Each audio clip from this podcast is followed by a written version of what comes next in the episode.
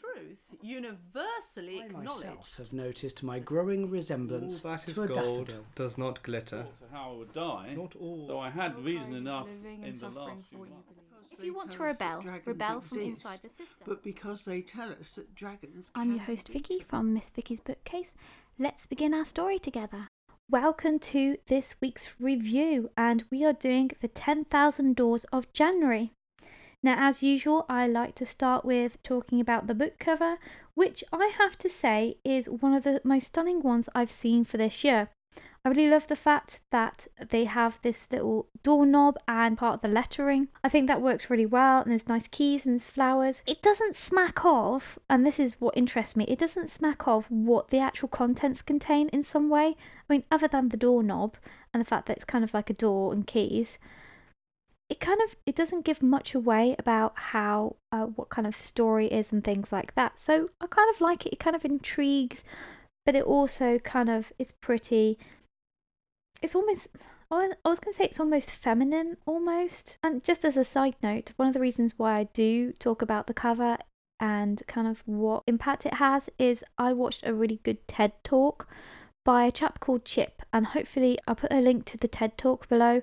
It's really worth a listen. It's only 15 minutes long, and it's so fascinating about how book covers work and what people think about when they're producing book covers, which is kind of why I talk about them because ever since then I've noticed book covers a lot more, and it does have more of an impact on my choices and how I feel about the books. Sorry, that was just a, a, bit of a side note I thought I'd mention as to why this is a podcast. You can't actually physically see the book, it gives you an insight into the book itself. How about the author?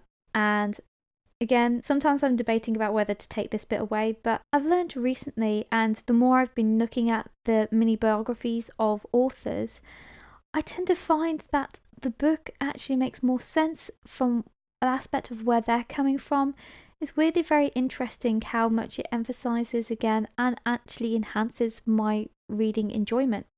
So, having said that now and kind of semi justified why I'm talking about it, I'll just give you the brief biography that Alex herself, or as Alex? Alex? It's, a, it's got an I rather than an E, so I'm like, is it Alex?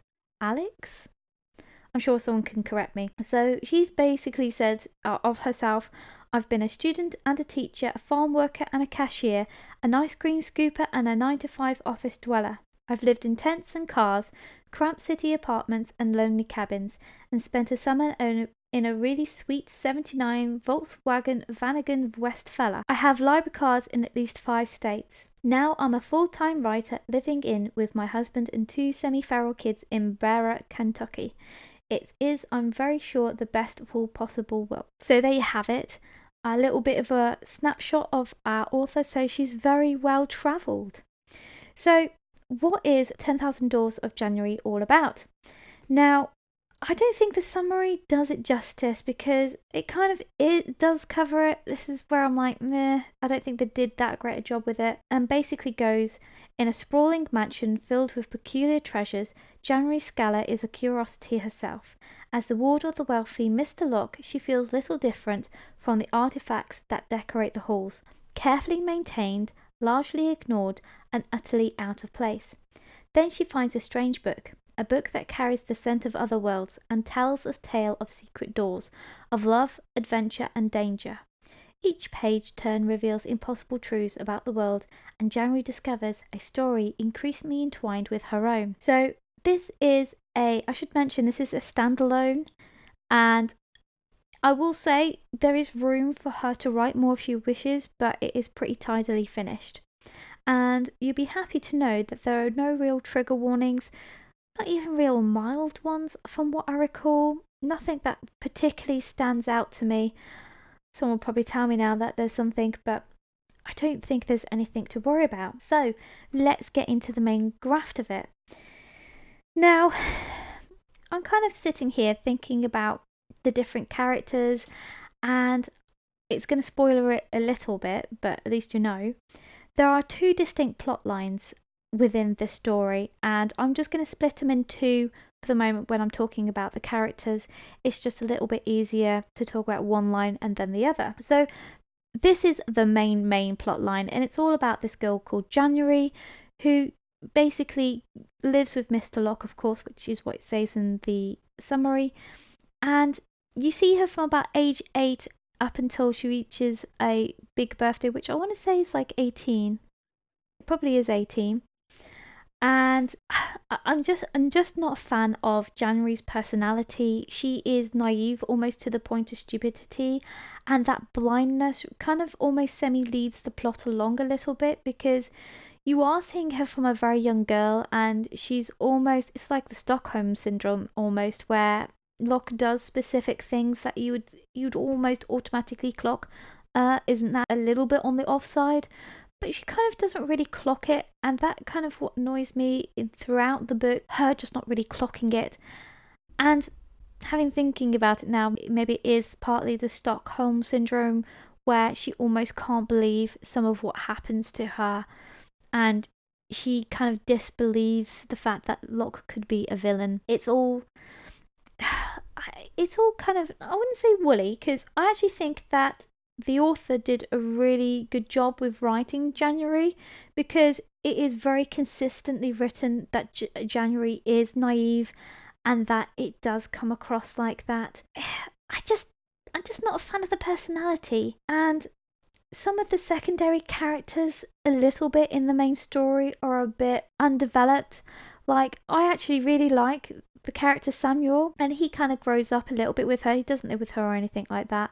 And I like him. He almost has a Mary Jane situation with his personality. I can't really remember if he if he really had really obvious flaws, but I just liked him for the fact that he was almost like the knight in shining armor, and I I I do like that kind of thing. So that from that aspect, I really like his personality and the way he works.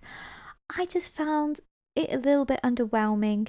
And that's the same with Jane, which is one of the other side characters where I think the author could actually write a lot more about Jane. She was very interesting in that way. The fact that she did things and she was very determined. I liked that. But again, it just didn't feel like it was as developed as it could be. Having said that, though, Jane was definitely more developed than Samuel, and you kind of found more out about Jane, which was really nice. Now, Locke is the main protagonist in it, and in some ways, again, I'm not sure what to make of him. I mean he is the villain, but he's a semi good man, and this is something that because you're seeing it through January's eyes, and because she has this weird naivety towards Locke, and she keeps thinking of all the things he's done for her, it takes a lot longer to really find that he is as bad as he could be, and it it's difficult because you kind of want almost like an out and out villain, I'm going to kill you type thing, and it's not really like that. Which, if you wanted a villain who isn't just black and white, it is great from that aspect because he's not all bad, he's not all good. He kind of shades mostly in the grey area where he is very determined to get January to be what he wants her to be and to have and to fulfill her destiny almost. He doesn't really say destiny, but that's the impression you get. He wants her to fill this specific destiny that he has in mind for her. And it, I don't think he dislikes January either, and that's the thing. He doesn't particularly dislike January, which kind of makes him more of a a 3D character compared to just the traditional good bad villain. But I I, I have to say, Locke is one of the better written characters, and weirdly now thinking about it, along with Samuel, he's probably one of my more favorite characters in this book. I mean, there is this is difficult because Locke is the main protagonist, but there is a kind of like secondary protagonist as well. It throws Locke into a kind of almost good light. I say almost good light, but if you read the book, you'll see what I mean. Where it's a creepy vampire who seems way more scarier than Locke in January's mind, and that is who she almost focuses on as the protagonist, with kind of Locke as the oh he he's he can't do no wrong almost yeah, it, it's it's so weird. Anyway, the second plot line of characters I'm just not a fan of. I really didn't like Adeline, which is one of the main two main characters in the second plot line. I just don't think she grated on my nerves because I don't think I like that kind of personality. But again, I do have to admire her tenacity and lack of worry about being a woman in the uh, period that it's set. I want to say the 1800s, and I do admire that. I just don't like her, and I I kind of wanted to skip those bits, and it's kind of almost the same with the other main character, Jewel. I did like the fact that he focused on what he really needed to do and that he worked hard to achieve it, and he did. But there's something about it that just really just gives me a dislike of him. And I felt like with throughout the second plotline with the characters, I just I just wasn't really getting on with it and I just felt again a bit of a lack, but I think that's me more than anything else because I wasn't enjoying the second plot line. So moving on to kind of like the atmosphere and I'm struggling to remember any kind of atmosphere because it is several months since I've read it. And if I'm not really remembering the atmosphere now, even though I can remember characters and that kind of thing, I don't think it left me with a great impression there was nothing really distinct about it, and I think that's one of the things that kind of let it down a little bit. Perhaps it's just me. But on the other hand, I will say the writing, that is something that generally is not my cup of tea. I'm not a fan of flowery writing or overly wordy writing, definitely more the straightforward type. But I will say I thoroughly enjoy the way Alix Harrow actually wrote the book. Really enjoyed it. I felt like it was the right side of flowery, if that makes sense. It wasn't overly done, and I really, really liked that. So well written, and that's why I kind of kept with it a lot. It was well written to keep my interest. There was one thing with the style of writing that I kind of disliked, and I think that's because she wasn't consistent enough. And the biggest downside was the breaking of the fourth wall in a couple of unexpected places. Generally, it doesn't bother me that that you know that the writer directly addresses the person. Doesn't bother me at all. In fact, sometimes it can be used with great emphasis. So, for example, of course, Jane Eyre is the one I always think of when she goes, Dear reader. And I like that. And I wouldn't want to change that, but the use of it here in the 10,000 Doors of January, it just doesn't work as well because she does it in such odd places and it's not hugely consistent. And actually, really, it just jolted me out of the story because the the suddenness of the direct addressing and it only happens like three, maybe four times perhaps in the book. And it just jarred me out the story and I didn't like it from that aspect. But it is a relatively minor one, and as much as it did jolt me out the story, I did soon get back into it pretty quickly, so I can take that here or there. And of course, you know, it is a minor thing. So, with the plot itself, it does, as I said before, split between two plot lines, and I like the fact that with the second plot line, they'd give like a three line summary of what is going to happen. So it gives you time to orientate yourself from one part of the story to the other part of the story, which was really, really useful. Now, with the first plot line, which is, of course, January, we are watching her grow and see the restrictions and controls Locke puts on her. You're almost divorced actually from the storyline, and you can see what's happening, and you're almost like, oh, I don't, I don't, I don't think that's going to end well. And it's all very subtle and very slow moving, which is fine. I don't mind slow moving. It is, I mean, the story does get better and better as you go further into the book, thankfully. And I did enjoy certain aspects of the story as kind of January half realizes what kind of person Locke is like and what happens. But at the same time, it's missing something, and I just again can't quite put my finger on what it's missing. But I will say that the way the two threads of the plots go together, so before I talk about how they go together, the second storyline, I'll be honest, the first time the inter- one of the interludes happened, I skipped it because I started reading it and I was like blah blah blah blah blah blah blah. It was a bit boring, and of course, if you skip a bit, you kind of it doesn't quite make sense again a little bit and it kind of I will say when the first interlude happened it didn't quite make sense as to what was happening and again that was something that was a little bit jarring for me but that's more of a plot orientation thing than not. The other thing is I didn't like the, the second plot line at all. I think that's mostly because I have issues with the characters. I just wasn't a fan of them. I didn't gel with them very well, and I didn't really. I found them annoying, which is not something you really want on a second plot line. Now, as you have both of the plot lines carrying on, I found it really interesting how they eventually entwine together. And I will say, from that point of view, as they entwine together, they entwine really well. And for once, I actually had suspicions well before they actually entwined more or less together as to what was happening and how it all worked. And I don't really want to say too much about that because I feel like it will spoil the story and it will spoil how the mystery of it is because it kind of is a mystery as to how these two plot lines fit together. And I think from a plotline point of view, Alix Harrow did a really good job with that and I enjoyed how that mashed together. She did so well with that. I really enjoyed that aspect of it. On the other hand, from a different point of view, from the an intrigue point of view, whether it kept me going, it was very low level intrigue, I have to say. I it was enough to keep me going the way it was written, how the plot line was slowly intertwining together. That worked so well, and I did like the use of Locke and Dim as a villain and not a villain at the same time. That kind of worked well as well. So from an intrigue point of view, which is kind of like my next section, it's it was all very low level. I was kind of semi interested, so I didn't mind carrying on. But I fully admit, if a more interesting book had come along, I probably would have stopped reading January and not finished it. And in some ways, I'm like, I can't believe there are some people who are like, this is life altering, this is an amazing book. And I'm like, well, it was nice, I liked the writing, but it just it kind of low level kept me going. Now, the one last thing I'm going to address before going on to how much I enjoyed the book, and that is generally the logic of the book.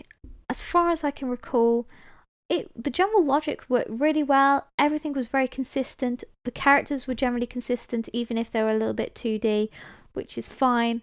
And the development wasn't too bad at all. So, in general, the whole logic of the book was absolutely fine. There was no issues with that.